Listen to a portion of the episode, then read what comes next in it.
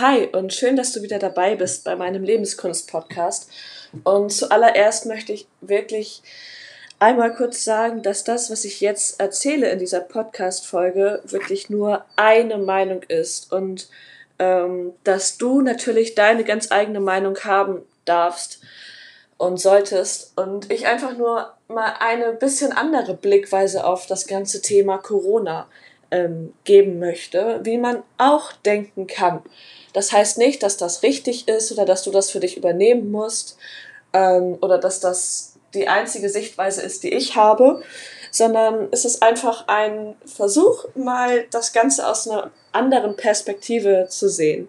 Und ich würde mich freuen, wenn du dich darauf einlassen kannst. Falls nicht, dann kannst du auch einfach wegklicken und dir eine andere Episode anhören.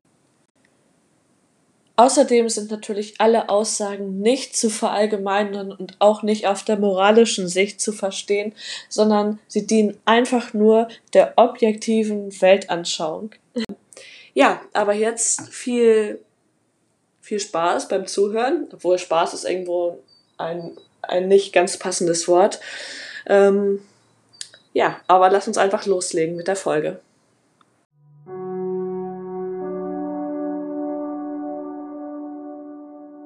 Hi und schön, dass du wieder dabei bist bei meinem Lebenskunst-Podcast.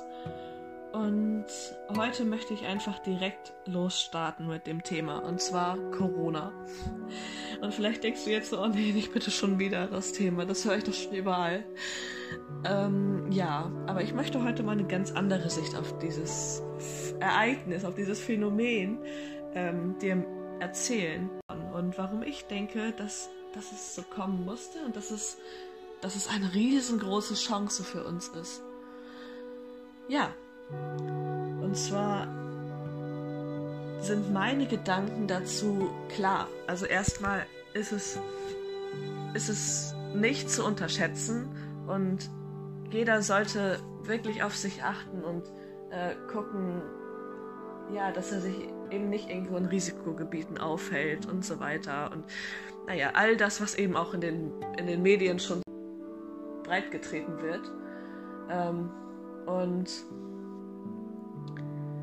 ich denke aber, wenn man mal aus diesem Panikanblick, quasi aus dieser Paniksicht wegkommt und mal das große Ganze hinterfragt, ich glaube, dass das erstens so kommen musste. Ich glaube auch daran, dass es in China so kommen musste, dass es genau dort der richtige Ort ist, wo es auftreten musste, weil wenn wir uns einfach die Bevölkerungszahl in China anschauen, sind meine Gedanken dazu so, dass jetzt vielleicht eine Grenze erreicht ist, wo, wo quasi die Macht übernommen wird über, über diese, ähm, über das Verhältnis zwischen Platz und Menschen in China und dass jetzt quasi das Limit erreicht ist und sich irgendwo die Natur oder die natürlichen Vorgänge, das Schicksal, wie auch immer, das Universum ähm,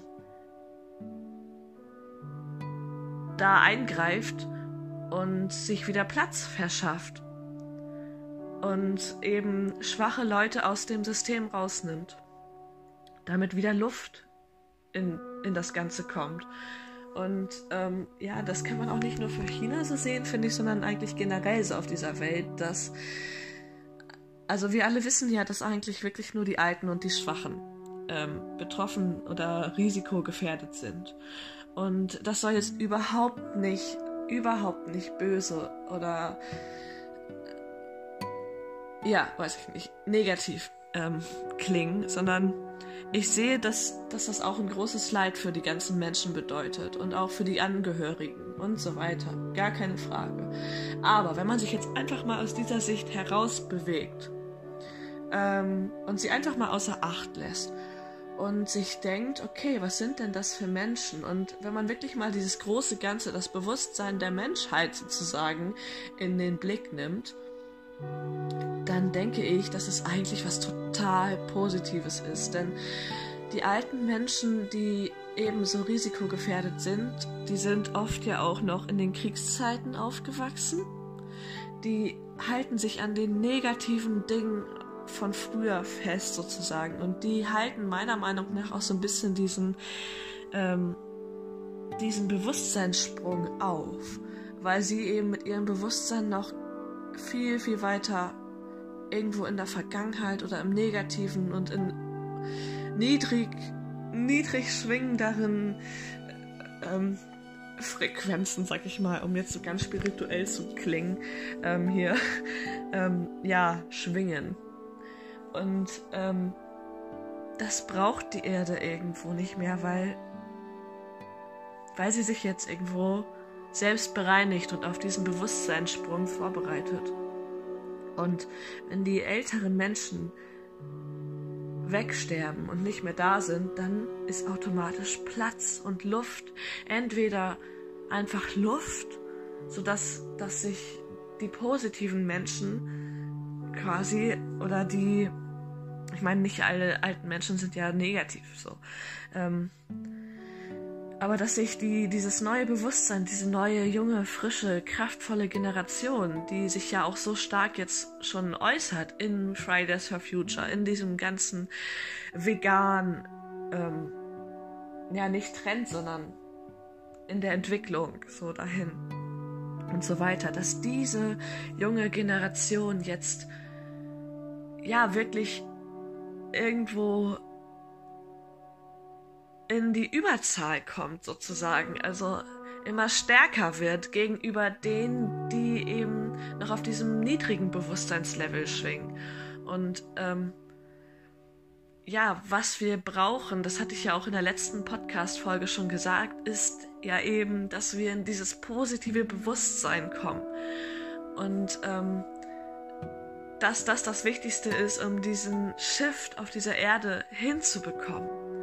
Und ähm, es ist ja sowieso auch seit 2012 klar, dass, ähm, dass wir eben von der dritten Dimension in die fünfte Dimension gehen. Das heißt also, dass ähm, viel, viel feinstofflicheres oder fein, ja, feinfühligere Menschen auf die Welt kommen und ähm, ja, die Welt einfach irgendwo wieder mehr von von Liebe und Herz und äh, Intuition dominiert wird und dass einfach viel ganz andere Dinge wieder in diese Welt reinkommen, die vorher in der dritten Dimension ja einfach irgendwie ähm, unter den Teppich gekehrt werden oder ja gar nicht so stark ausgeprägt waren.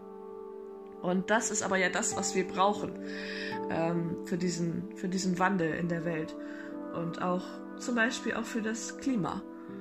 Ähm, aber generell eben für dieses, für diesen Bewusstseinssprung der Menschen. So. Und ähm, ich, ja, ich denke, wie gesagt, dass Corona irgendwo sein muss, um sich von dem Negativen zu befreien. Und ich denke auch, dass wir vielleicht durch Corona zu unserem Glück ein Stück weit gezwungen werden, weil, also das kann man eben auch so in den Auswirkungen im Alltag sehen. Weil ich meine, was passiert jetzt, wenn die ganzen öffentlichen Einrichtungen geschlossen werden, wenn man nicht mehr zur Arbeit gehen kann, wenn man nicht mehr laufen gehen kann auf Großevents. Also die ganzen Marathons zum Beispiel wurden ja auch abgesagt. Davon bin ich ja auch betroffen. Und ich fand es im ersten Moment auch irgendwo blöd. Und im zweiten Moment dachte ich mir so, ich habe weil ich habe jetzt heute Morgen auch einen Post von Runners World bei Instagram gelesen und ich, ich finde, der hat es echt nochmal auf den Punkt gebracht irgendwo, dass, ähm, weil er geschrieben hat, dass jetzt wir anfangen zu laufen des Laufens wegen und nicht um irgendeine Zeit oder irgendeine Bestzeit zu knacken und so weiter oder uns irgendwie ja zu pacen oder sonst was. Das ist ja genau meine Meinung, sondern jetzt, jetzt ist die Zeit, wo die Menschen wirklich nur noch alleine laufen können und in der Natur laufen können. Und das, ah, das ist ja irgendwie so, ja, wichtig oder der, der Sinn des Laufens, beziehungsweise jetzt, ähm, oder das, was ich eben so am Laufen so toll finde und was ich auch glaube, was, was irgendwie auch so wichtig ist, dass, dass auch andere Menschen zu ihrem Glück quasi gezwungen werden. Ähm, und nicht nur jetzt beim Laufen, sondern halt generell einfach, dass wir jetzt dazu gezwungen werden, quasi auf uns und unsere Gesundheit zu achten und unsere Signale des Körpers wahrzunehmen. Ähm, ja, nicht umsonst versetzt sich jetzt jeder in Schrecken, wenn er einmal hüstelt, ja. Und ähm, aber das spielt alles auf dieses erhöhte Bewusstsein irgendwo ab, was jetzt sozusagen von dem Menschen gefordert wird. Und das finde ich irgendwo so toll, weil das brauchen wir. Ähm, oder auch einfach entweder Zeit wirklich ganz mit sich selbst alleine und sich mit sich selbst auseinanderzusetzen. Was will ich im Leben wirklich? Wer bin ich? Und so weiter. Was bin ich mir eigentlich wert? Was sind meine Werte so? Ähm, aber auch irgendwo mit der Familie. Ähm, ja, und dass wir einfach wirklich wieder jetzt sagen, lernen müssen oder dazu gezwungen werden, uns wieder mit den wirklich wichtigen Dingen des Lebens auseinanderzusetzen und nicht mehr auf das System bauen können. Das ist, denn das System, das bricht ja gerade wirklich zusammen.